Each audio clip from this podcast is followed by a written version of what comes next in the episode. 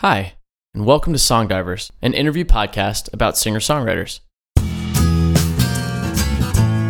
We like to go deep in conversation with our favorite musicians in search of honest answers. What are the ingredients of a great song? What makes a songwriter tick? Can a musician make a living these days? Is Jason Isbell overrated?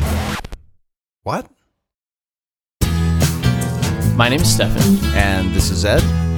We're really excited to bring you part two of our conversation with one of the finest singer songwriters in America today. Hey, I'm, I'm Jesse Terry. I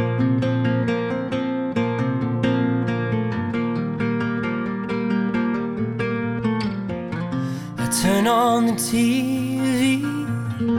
I look out a window. It's easy to lose faith, get caught in the undertow.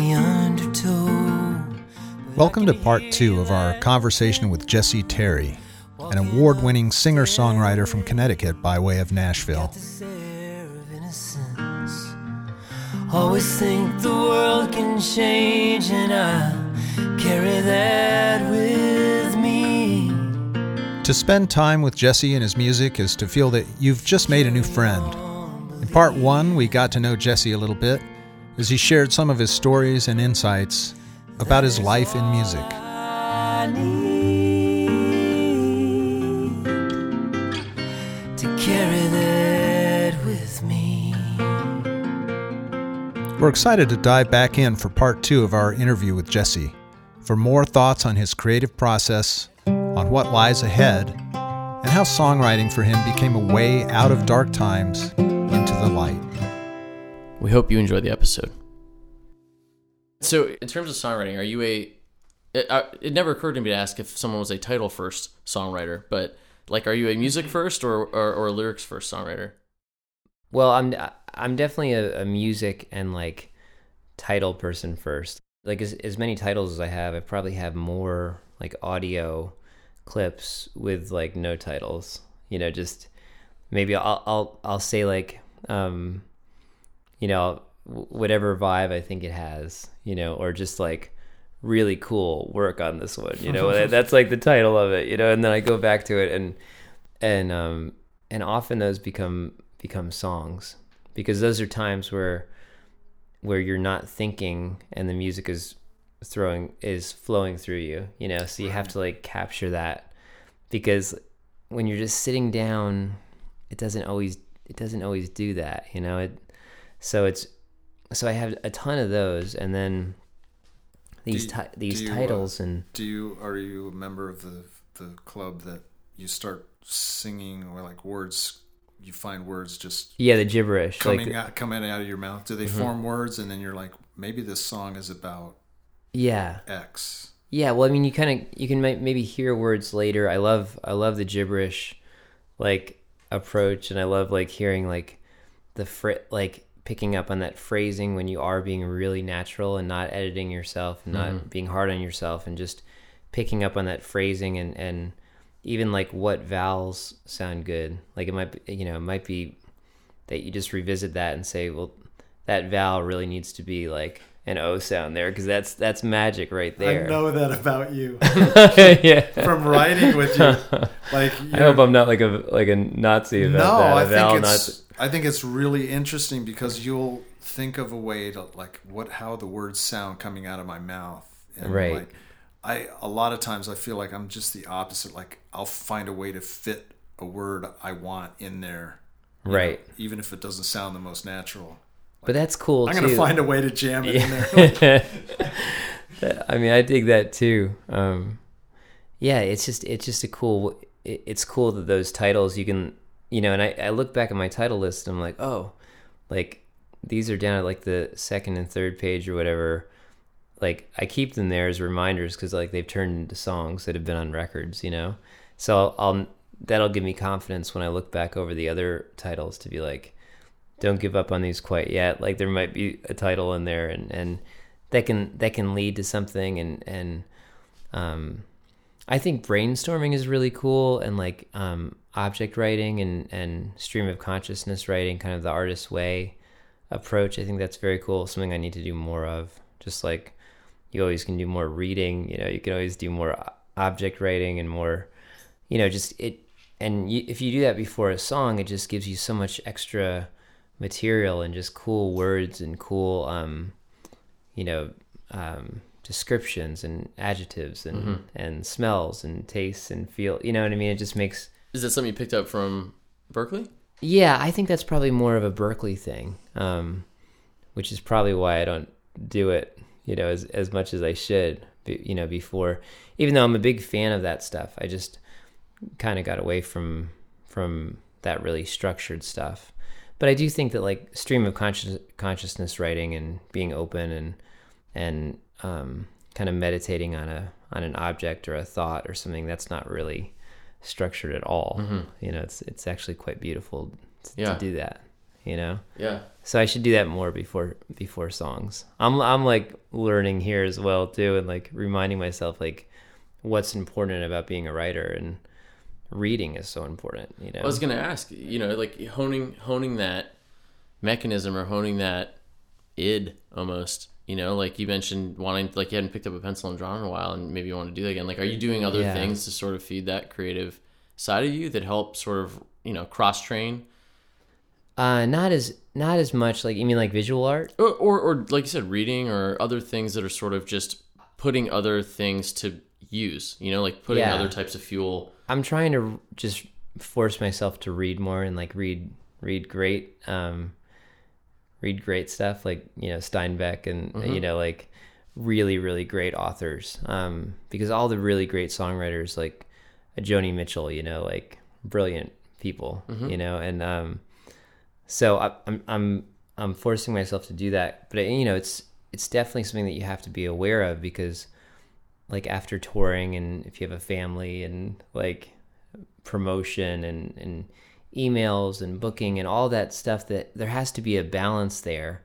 Um and that's a hard balance to find. And for me like just going through like the season of writing for multiple records and then releasing multiple records like how much work that is like working with multiple publicists in UK and US and radio promoters and, and doing all that stuff. You can you I got really sucked into that for a while and I, th- I mean I think it was vital that I, I did but now that I'm getting back to like writing songs and getting into La La Land I'm I'm remembering like how much I love that mm-hmm. and like how much I need that you know like and I'm not posting as much you know what I mean like I'm Yeah. I'm not like we've gotten some some record reviews lately or some different stuff that I could have posted about and I was like I'm gonna write you know like I need to write. Like it's you can't get there has to be a balance you know? I don't think it should be uh, all all one thing. If you're an indie like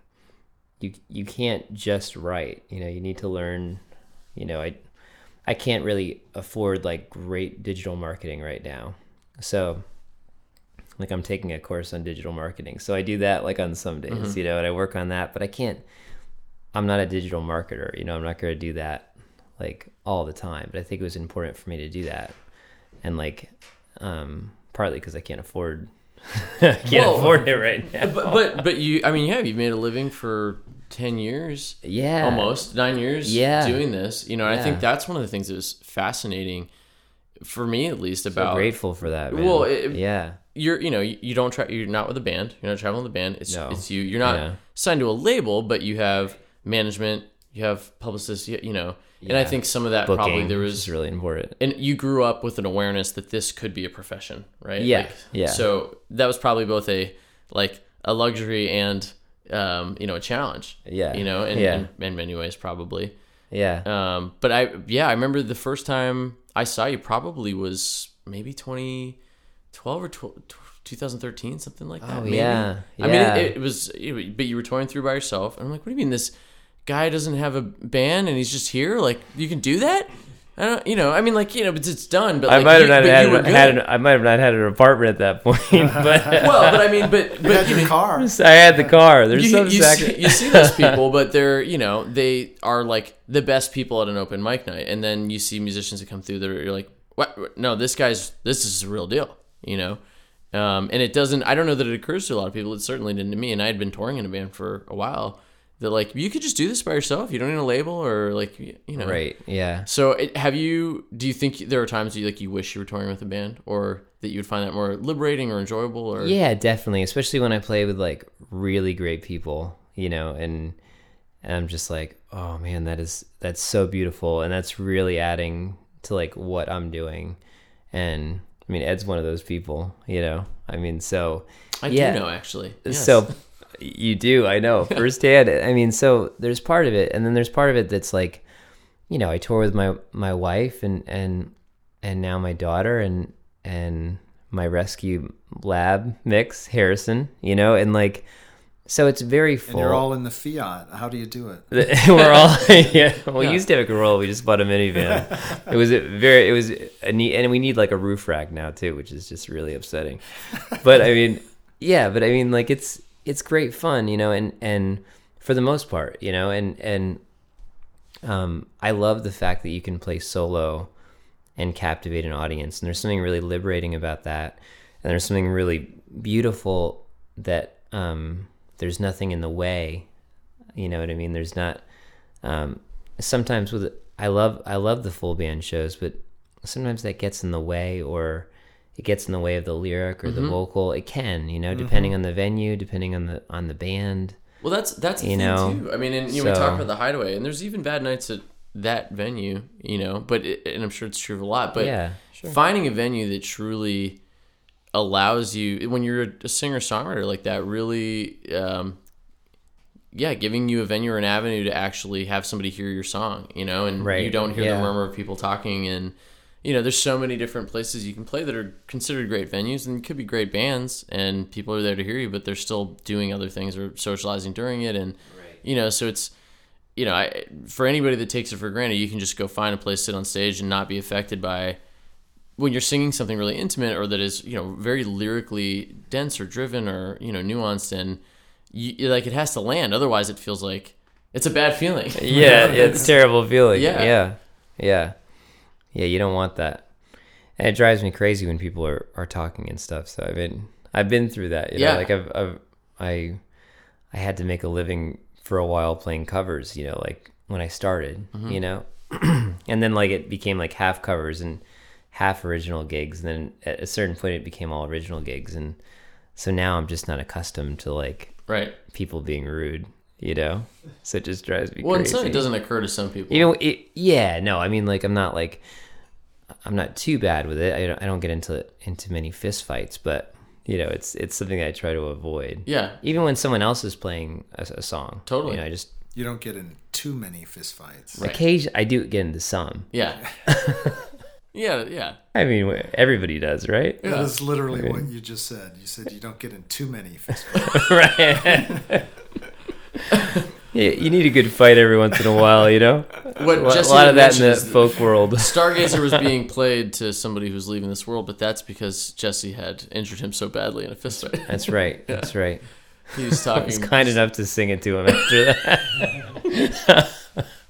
well, uh, you want to play another song for us? Yeah, I was Yeah. gonna say. I think you know, in the interest of time, kind of bringing it back in terms of, I'm really interested in what you think in terms of your journey, some of your highlights. You know, and I think one of the ones that you wanted you to play for us, "Let the Blue Skies Go to Your Head," I, that Yeah. got picked up right by Oh, it was on yeah, yeah. and you want to talk about that a little bit? Well, yeah, that's that song like saved my career because my my wife. I've been on two like uh, you know homeless kind of address. I don't want to say homeless, but um, well, we didn't have a home or an apartment, so I guess I can By say, definition. I can say that.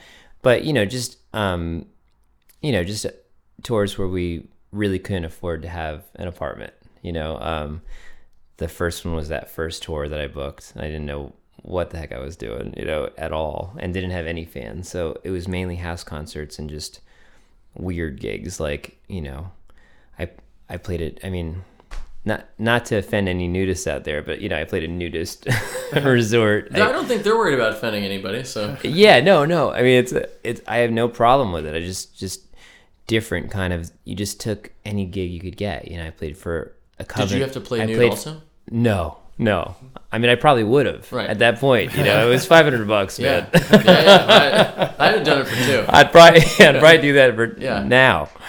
But um, yeah so i mean um yeah so getting to that yeah i mean that second tour we i, I remember just being like my wife was got a got a job in new york city after that first tour and we moved to westchester new york just outside of new york city and i was touring full time and my wife was working full time in the city and it was just it was just killing us you know even though like her job had had room for advancement and all that you know all that grown up stuff but we were apart so much that it was just killing us and killing our relationship and all of that stuff so so she she actually I was in St. Pete when she called me and she um she called me and said is it okay if I um if I quit my job and we move back into the car? And I said absolutely you know? Like what you know what took you so long? You know? And so we did another nine months together out on the road just just me and jess and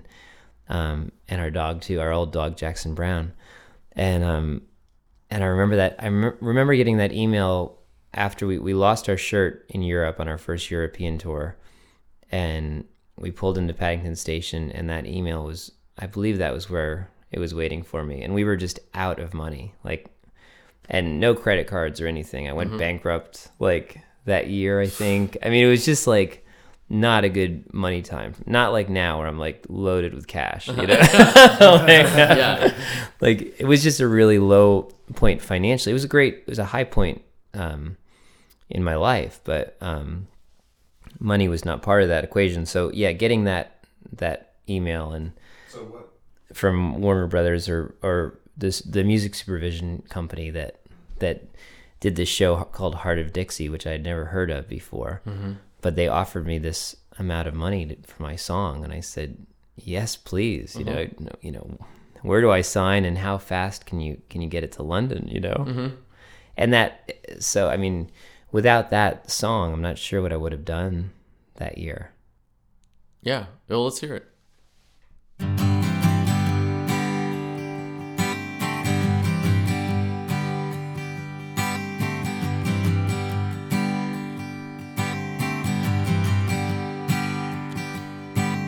Yes, every new driver about a quarter to nine. You can hear the boardwalk and the carnival rides, and it's much too early just to sit at home. But you only see thorns as they hand you a rose, as you lean on the hood of his car. His engine's warm, he's waiting for you. Tell me what you got to lose. It's so hard for you something real. Yeah. You're always counting, counting on rain. It's always gonna fall the same. Oh, don't go inside. Don't you play dead. Honey, let the blue skies go to your head.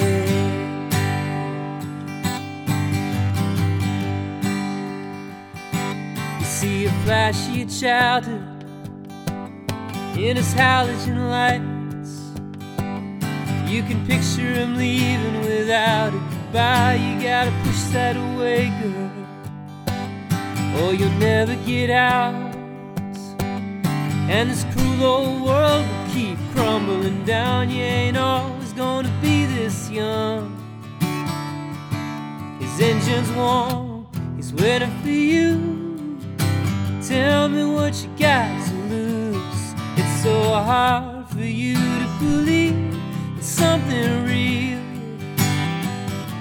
You're always counting, counting on rain, like it's always gonna fall the same. Oh, don't go inside, don't you play dead, honey. Let the blue skies go to your head. Oh, oh, oh, oh. It's a long, hard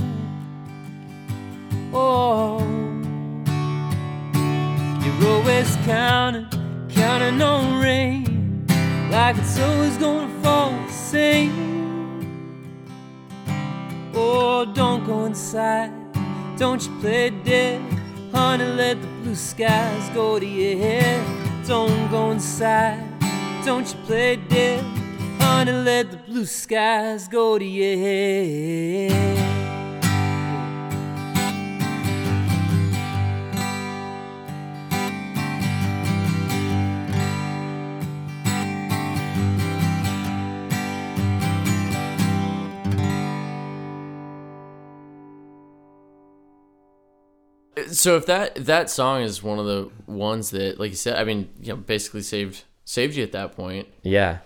Is the song's lyrical, you know, content something really meaningful and special? Also, I th- I think it was just written. Or is it just drivel?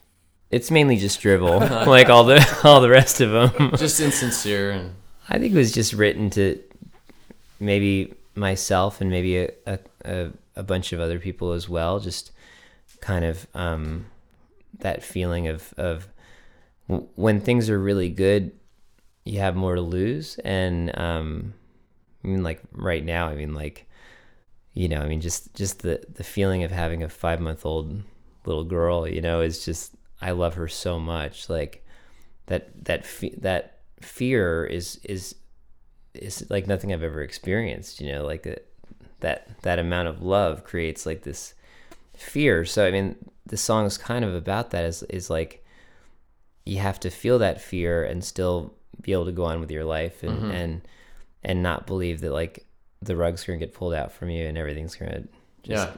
turn to shit. You well, know, and like it- is, I mean, it's I, in terms of like the lyrics being super dense or deep. No, but the message and the way everything. I heard an interview with Leno recently, and he's talking about comedians and the way that like they could be saying something really simple, but there's almost like a lyrical, musical quality to the way that they lay words out. And I think that song, especially, is almost more impressive in that it is a, a, a fairly straightforward message of exactly what you said, which is like, Yeah. you know, you got to take your chances and Yeah. don't be scared. But just like lyrics like, you know, you're always counting on rain, like it's always going to fall the same. You know, just that idea of like it's you know the same dark cloud hanging over you, and the way that phrase falls, like it's just stuff like that. I, I think is really special about that song. oh, cool. Thank I think you. one of my favorite lines is um, "You can't lose them all," Oh, because yeah. it kind of turns "You can't win them all," turns it on its head. right. Yeah. You know, it's like you can't lose them all. You might win. You know, once- right. you might actually get lucky Yeah. as well. yeah. Yeah, they can't all be they can't all be sad songs. They can't all be depressing. Yeah, As much as I'd love that. I was gonna say that's the most relatable. no, but I mean like yeah, I mean I I come from a All of back mine are depressing. Yeah, Ed's got some great depressing songs. Yeah, even if they're Yeah, upbeat, oh, they man. make you depressed. I mean, but like they, them. they make you feel like you're not alone. You know what I mean? Like it's like a Jackson Browne thing, or Yeah. like a, you know, they make um, me feel like I want to be alone. right. Yeah, right. And now, a quick ditty about one of the companies supporting this podcast. Song Divers is proudly recorded in St. Petersburg, Florida. One of the reasons we love this area is due to how beautiful many of the homes and businesses are here. Well, many of those picturesque facades are due to the lush and tasteful work of Ryan's Green Design, one of the best landscaping and horticultural companies in the southeast U.S. Their work can be seen from South Florida to South Carolina and on their social media channels. Whether it's updating your garden or a commercial retail center, getting a hold of Ryan's Green Design should be your first step. We can't wait to work with them on our next project, which we hope will be a new studio in our hometown. To see their work and get started on your next green space project, visit songdivers.com slash green for a free quote. And now, back to the interview. I think, I mean, I'm I'm looking forward to writing for the next stuff that I'm doing. Like, I think we're gonna do some singles and then, of course, another album, you know, or two or whatever. Um, but I'm enjoying like digging digging farther back into my childhood as well, and and because you know, for a little while, I think because I I did have such a a rough childhood um, and turbulent kind of upbringing. I feel like a lot of my songwriting was about turning stuff around. And I think people, you know, think of me as a fairly positive dude. And like, you know, I think my songwriting for the most part reflects that. Even if I'm singing something that's like negative, sometimes like it doesn't feel negative, you know, it's just just kind of the that that was kind of my way out. You know, that was my music was my um, you know, my lifeboat. You know, so like it so does. you find yourself revisiting some of that childhood uh, turmoil and Yeah. like turning it into a and now that's becoming like you know revisiting some of that and like being okay with writing some stuff as well that's kind of that's darker is is kind of healing in a way because you can let go of it and you can let go of the anger that you have towards or the sadness that you have towards some of those people or some of those situations and Tell us a little bit about one of them because I co-wrote a song with you oh the one we wrote together called "Stay Low." Yeah, so I got so I haven't I haven't told many people this whole story. I, I won't tell the whole story because I know this is not like a four hour podcast, but Hey man, the airwaves are yours. and like it's not it's not ther- well it's kind of is therapy. This is all therapy Yeah. and healing and um but yeah, I mean I left well, I shouldn't say I left home. I got sent away when I was very young, like around 12. Now, my as I said my parents split when I was young and I think my parents thought, okay, we might have dodged a bullet here. I think we, I think the kids turned out pretty like normal, even though like you know when they were growing up, we were we were doing whatever. We were drinking, we were drugging, we were we were you know doing we were really good people and and loved us, but doing some pretty crazy stuff as well Did you have a big family? You a bunch of brothers and sisters? just one sister. Um, yeah, so a pretty small family, and we spent most of our our upbringing, most after the split, we spent most most of our time with um, my mom and my stepfather, who's no who's no longer part of the family, um, and but around twelve, like around age twelve or so, I don't know what happened. Like something changed in my like chemistry, my brain chemistry, and I just went I just went nuts. Like I just I had so much anger, you know, like I was just Which is hard to imagine because I, every time I've seen you and met you, I mean, I, I'd say 99% of the time there's a smile on your face. And part of that's probably because you just really enjoy what you're doing. And I, I would too. But life has changed. yeah, I mean, it's is- just, it's hard to imagine uh, you with any I do anger. still have road rage. Like I'm working on, I'm, I'm still working through that and like listening to like the Art of Happiness by, um, or, or what is it, the Dalai Lama book. I love that. It's the greatest book. Um, but yeah, I mean, at that point, I mean, I was, I was breaking windows and I was, I was, you know, I remember, I just remember just being so angry. Like how, you know, how could you guys be such bad parents? You know what I mean? And, um, uh, and just just feeling very betrayed and and and you know it's just a, a, rough time and i just i had so i think that led to like having no respect for authority so like you know i was 12 years old and if a teacher asked me to do something i'd just say you know go f yourself you know i mean for truth you know like Wow. and these teachers just didn't know what to think, you know? So I got sent away to Yale, New Haven, like psychiatric hospital when I was like 12 or something like that. And I, I don't think I was, I really don't think I was, was, I wasn't crazy. Like I was a really angry kid. I needed love. I needed, I didn't need that, you know? I, that that wasn't what I needed. Um, it was very intense. It was a lockup kind of thing. It felt like prison, you know. Like if you didn't obey what they were saying, they put you in restraints. It was very much like a, a you know, like a a movie or like a Gothika or kind of. It, it felt like that, you know, like And um, you're 12 or 13? it's like 12 and a half, you know?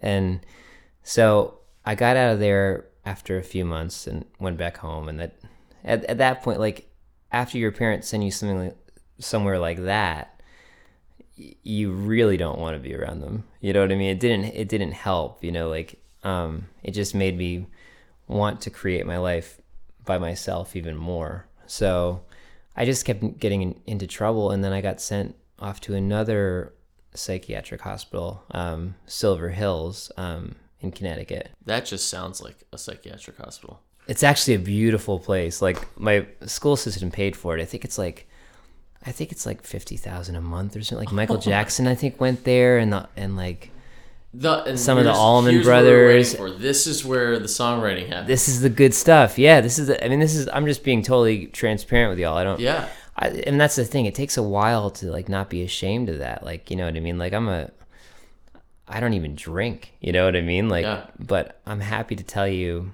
about the, these things um, or share it with the world because it's just it's what happened. Yeah. You know. Um, So what age are you now when you go for your second round? so I'm probably like 13 or so. Oh, so it was like 13 right and a half. Yeah, pretty much right back. I probably got into some trouble at school. They probably found some drugs or something, you know. I might have stolen it from my parents, you know. I mean, I don't I don't know. I don't really remember everything. But I know that I know that Silver Hills was like this amazing experience. Like once I got out of the hospital, they send you down to live in these cottages. And um you know, I had my first kiss down. That they were co-ed cottages, you know. Oh wow, It was amazing. So Silver I- Hills indeed. I met yeah, it was beautiful. So I met all these like kids like me and we only had school for a couple hours a day. And most of the kids just had I mean, the only thing we had we all had in common were our families were a mess, you know? Some I mean, I'm sure there was probably some people there that were truly mental patients and and you know, had some real serious mental um illness and I'm not making light of that. You know, just most of us kids were just really like hurting, you know? So we had connections with each other that were just deeper than you could ever have, you know, with with anyone else. And um I love that place. And then unfortunately, like after 2 months and like probably 120,000 or whatever that my school system paid, they sent me to another place, like a, a reform kind of um like residential treatment facility uh, called called um, Devereux Glenholme, like the Glenholme School or something like that. Horrible place, horrible. Like I'm not even sure like what you can say like if they can sue you for libel, but I I just hate that school. Like and, and a lot of a lot of stuff has come out about that school. Like people, um, I think like the guy who wrote like Silver Linings Playbook, like his kid went there, and I I think he had Tourette syndrome, which is a very you know serious thing that needs to be treated. And he was raising money at this gala in New York City, and you know I experienced that school, so that just enraged me. That you know I just wanted to write to him and be like, you know, I'm sure your son needs that school, but not everyone there needed that. You know, not everyone needed that. Like most of those kids needed nurturing. They didn't need to walk in straight lines and like, you know, if they if they talked back, to be thrown in a padded room. That's not what they needed. You know, and that that kind of stuff happened to me. So it just shaped who who I I am, you know, and who I became and um so after I left there, I was there for like a year and a half or so. I did tr- try to go home, but I only lasted at home for about 3 months. Like my level of respect for my parents and all adults was so low. Well, yeah, it sounds like I mean just a level of alienation Yeah, I I was really come back from.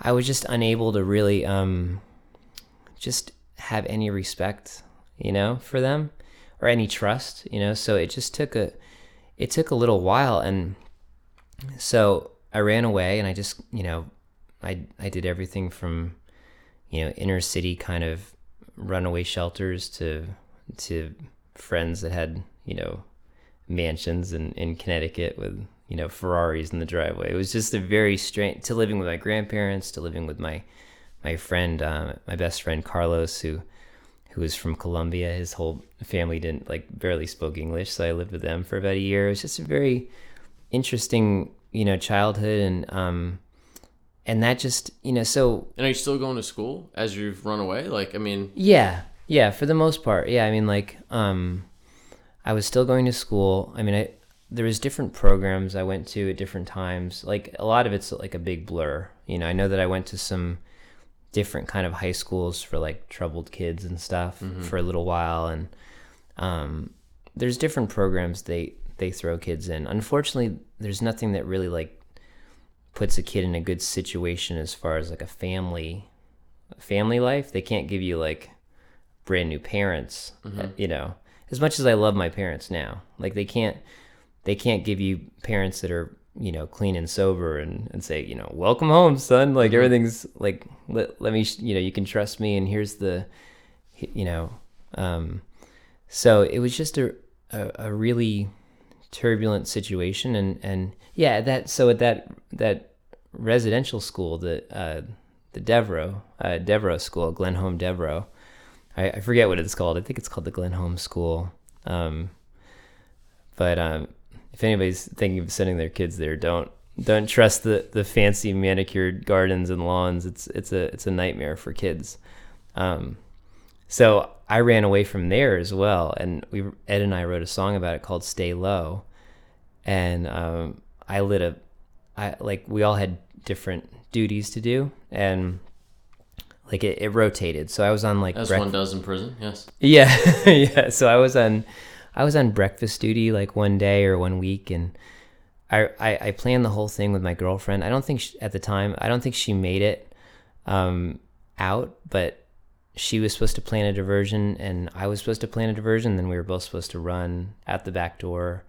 My diversion was to start a grease fire, like while cooking like bacon, which I did, and the fire went up the the wall and hopefully there's no like statute of limitations on this thing. or I, or, or, hopefully there I, hopefully there is like because I again I I'm not sure how many people I've told this besides Yeah.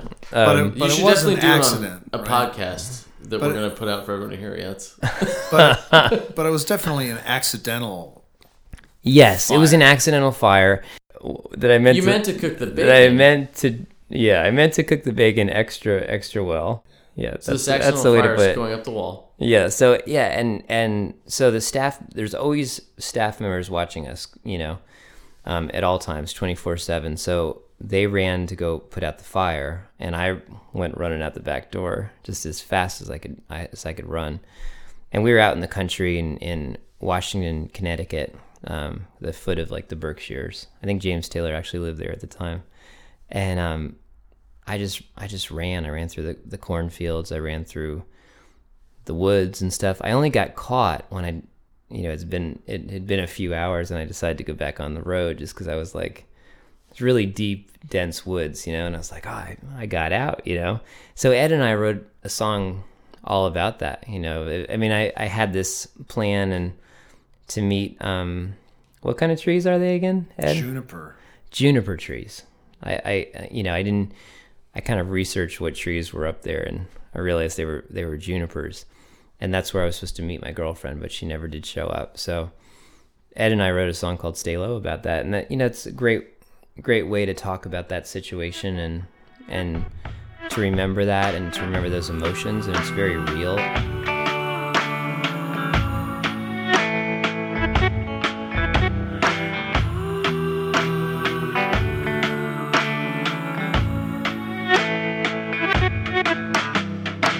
Out your window on a stereo sky. Nurture a flame and watch for the sign. Then fly, kick up your magical heels. And meet me by the juniper trees. Meet me by the juniper trees. Remember, stay low. Gotta stay low. Escape before the savages know. Once we make it to the cone, we'll be home free. And we will hear the angels sing.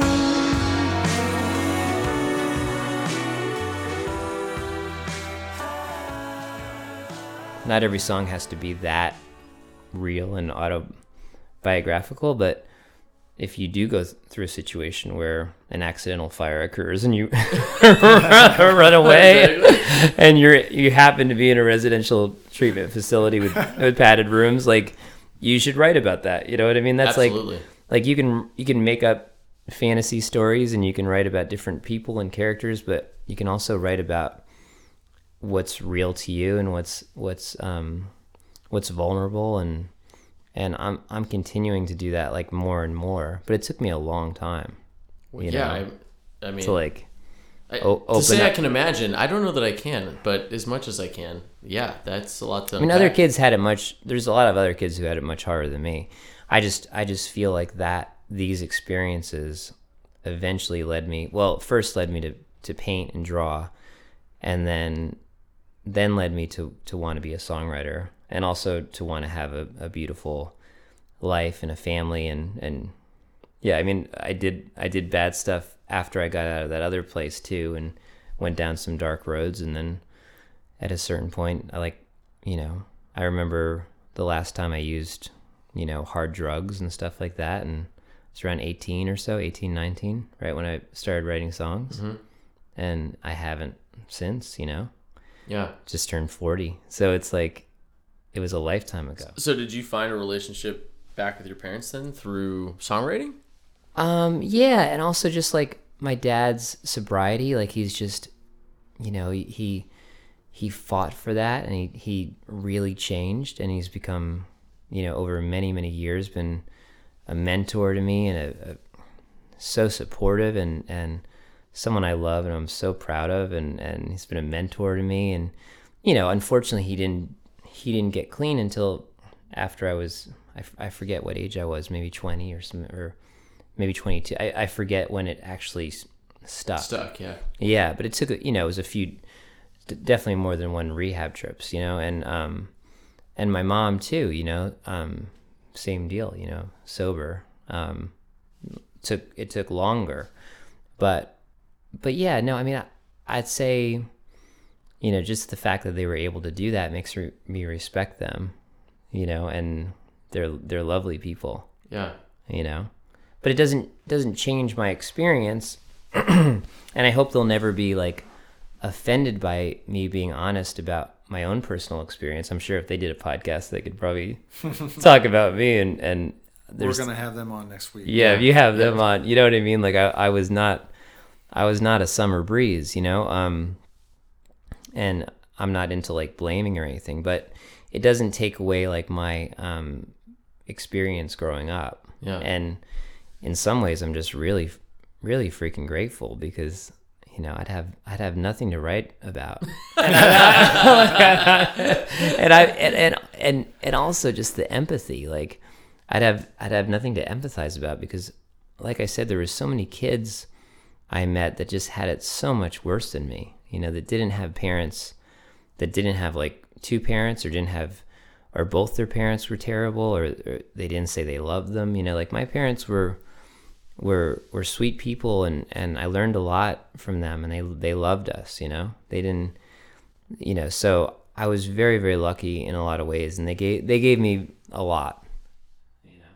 Well, it's interesting about that. You know, I mean, certainly everybody knows what the blues is, but you know, Ed and I were talking about this the other day. My dad always comments he's a huge Eric Clapton fan, mm. but he always said, you know, his least favorite Clapton stuff is when Clapton's heck has a couple happy points in his life, you know, and but I mean, the poor guy's gone through so much hardship, and Yeah. you know, all this incredible music's come from it, you know, and I can think of some of my favorite songwriters. Like I'm sure there's things, you know, we talked about before we started recording, but you know, and some when we did Jason Isbell, you think of, you know, cover me up.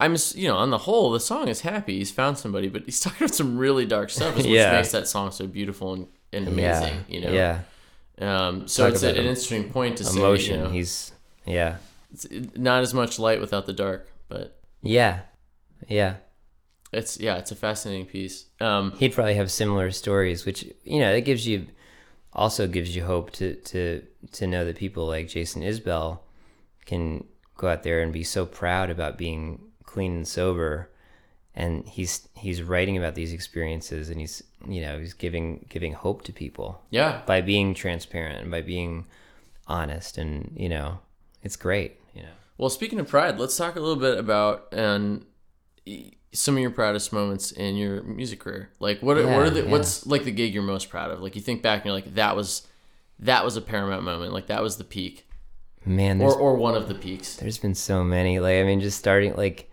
getting to Nashville, and of course, like playing the Bluebird is is you know as a young like as a as a young like songwriter is pretty I'm not that young anymore, and it is still a mecca. I hope to at some point awesome, be yeah. worthy of. Yeah, absolutely. it's you know that's that's always cool. I I proposed to my wife there. You know, it's a special place. I mean, there's just been there's been too many gigs like over. I mean, I I do feel like these recent gigs, just like at 30A Fest, like I had some fans that have been following me for a while, and they just they just came up to me and they just said, "Man, you know, we liked you before, but I really think you've gotten better." You know, like you've gotten better in the last year. You know, your voice has gotten better, or your your um, presence, or your you know your I could I could feel it more. You know, like that. You know, and I I could feel it myself, and I and and I know that comes from a lack of uh, and that comes from like not being so hard on yourself and just like being able to get up there and and and just show your yourself. oh and you it's know? funny. It's like a chicken egg situation of, are you sounding in that way because you've you're not as hard on yourself, and are you not being as hard on yourself because you sound better? Like you're more comfortable with the way you sound. You know, Right, right. mindfuck. Yeah, it's Well, yeah, I mean, it's like because you, you know, I'm a big, big believer in like, you know, rehearse, like practicing. I do, I do vocal warm ups every day. Like I, I work on stuff like that, so I don't have to think about it like at the show. You know, you shouldn't be thinking about it at the show. You know, and um, so I think you you do that stuff, but then at, at the show, you really just need to be thinking about music and the song and and all of that stuff. So I was really proud at 30A to feel like just like I belong there, you know, because there's, you know, the some of the greatest songwriters in the world there, and I'm obviously not playing side by side with them yet, but like just to feel that you're on the the right, yeah, just you know, just to feel like you're on the right path or the right journey, and that you're continuing to move forward, you know, as the so some of those shows at 30A were really special to me. Is there a, a gig or a venue or a stage or festival that you lay back at night and you're like, man, that would be it. Like that's Well, there's so many, really, you know, um, and I've gotten to play a few of them, but there's there's just so many. I mean, I guess you could you could think about Newport Folk or or Red Rocks or like just kind of go down or, or you know all the beautiful theaters in in Europe and stuff um, that I haven't played yet. Um, there's just there's so many, you know. Um, it's hard it's hard to think of just one. mm-hmm. I think just being able to like do that consistently and and just focus like get to a point in your career where you're just really focused on writing and recording and touring and then of course taking a, a break you know with your family yeah.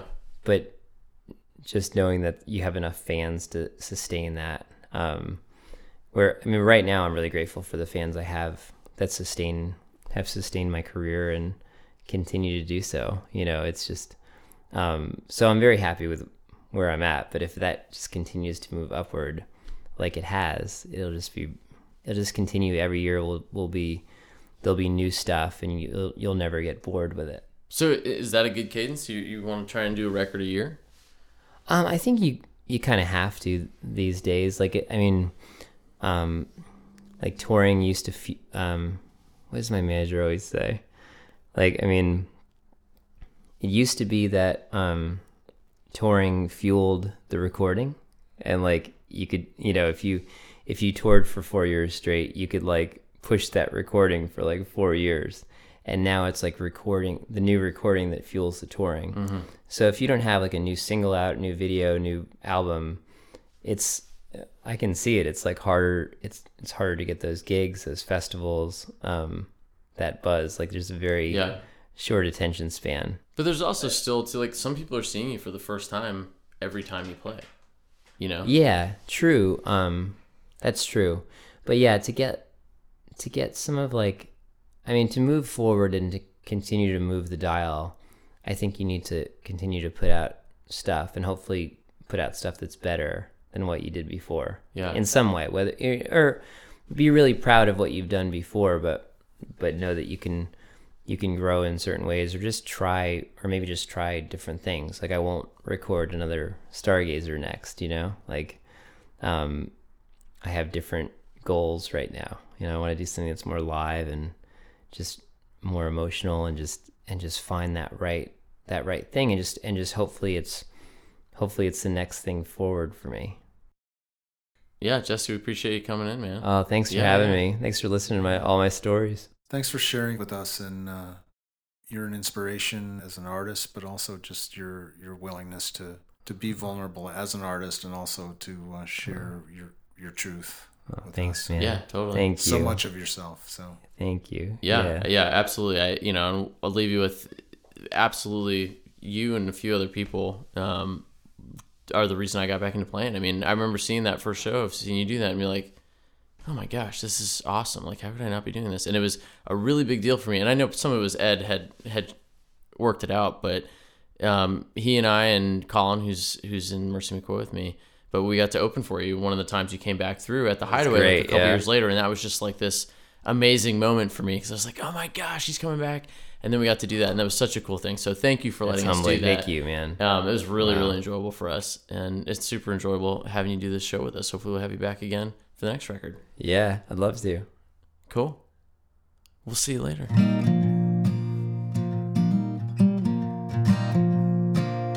You've been listening to Song Divers. Thank you for supporting us and our sponsors, and all the great independent music makers out there trying to make their way in the music business these days. The opinions expressed by our guests are their own, and just to be perfectly clear, none of us recommend setting a fire as a solution to any problem. Songs we heard in this episode are Carrie, written by Jesse Terry and Maya Davies, and featuring background vocals from Kim Richey. That's from Jesse's Natural album. We also heard Let the Blue Skies Go to Your Head, written by Jesse Terry. That's from Empty Seat on a Plane. And we heard Stay Low, written by Jesse Terry and Ed Waltill from Jesse's Stargazer album. A special thank you to Jesse Terry for spending time with us in the studio. You can hear Jesse's songs everywhere music is available.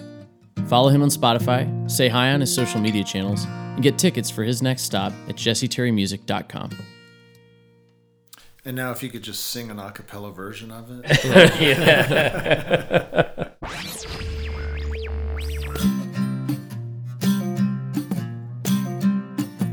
Song Divers is a production of Ybor City Records and recorded in the historic Kenwood district of St. Petersburg, Florida.